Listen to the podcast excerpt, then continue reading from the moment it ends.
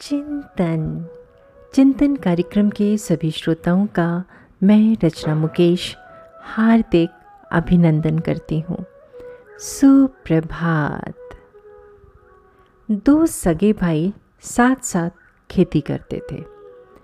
मशीनों और अनाज का व्यवसाय भी किया करते थे।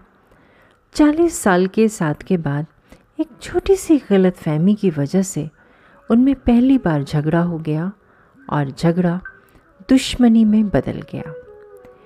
एक सुबह एक बढ़ई बड़े भाई से काम मांगने आया। बड़े भाई ने कहा हाँ मेरे पास तुम्हारे लिए काम है। उस तरफ़ देखो, वो मेरा पड़ोसी है। यूँ तो वो मेरा भाई है। पिछले हफ़्ते तक हमारे खेतों के बीच घास का मैदान हुआ करता था। पर मेरा भाई बुलडोज़र ले आया और अब हमारे खेतों के बीच ये खाई खोद दी है। ज़रूर उसने मुझे परेशान करने के लिए ये सब किया। है अब मुझे उसे मज़ा चखाना है। तुम खेत के चारों तरफ़ बाढ़ बना दो, ताकि मुझे उसकी शक्ल भी ना देखनी पड़े। बढ़ई ने कहा ठीक है साहब।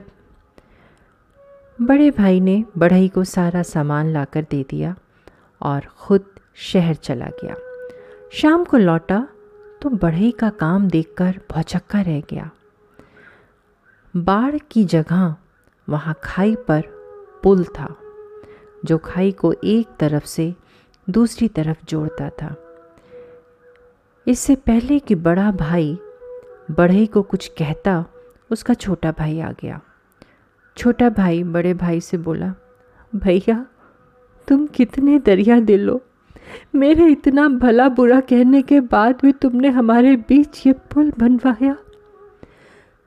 कहते कहते उसकी आँखें भर आईं और दोनों एक दूसरे के गले लगकर रोने लगे। जब दोनों भाई संभले तो उन्होंने देखा कि बढ़ई जा रहा है। बड़ा भाई बोला, अरे रुको रुको, मेरे पास तुम्हारे लिए और भी कई काम है। मुझे रुकना अच्छा लगता साहेब, पर मुझे अभी ऐसे कई और पुल बनाने हैं। बढ़ई मुस्कुरा कर बोला और अपनी राह को चल दिया। दिल से मुस्कुराने के लिए जीवन में पुल की ज़रूरत होती है, खाई की नहीं। छोटी छोटी बातों पर अपनों से ना रूठे कल दीपावली है। अपने रिश्तों में मिठास भरें। रिश्तों पर जमी हुई धूल को साफ़ करें। खुशियाँ चार गुनी हो जाएँगी। चिंतन ज़रूर करिएगा। आपका दिन शुभ व मंगलमय हो।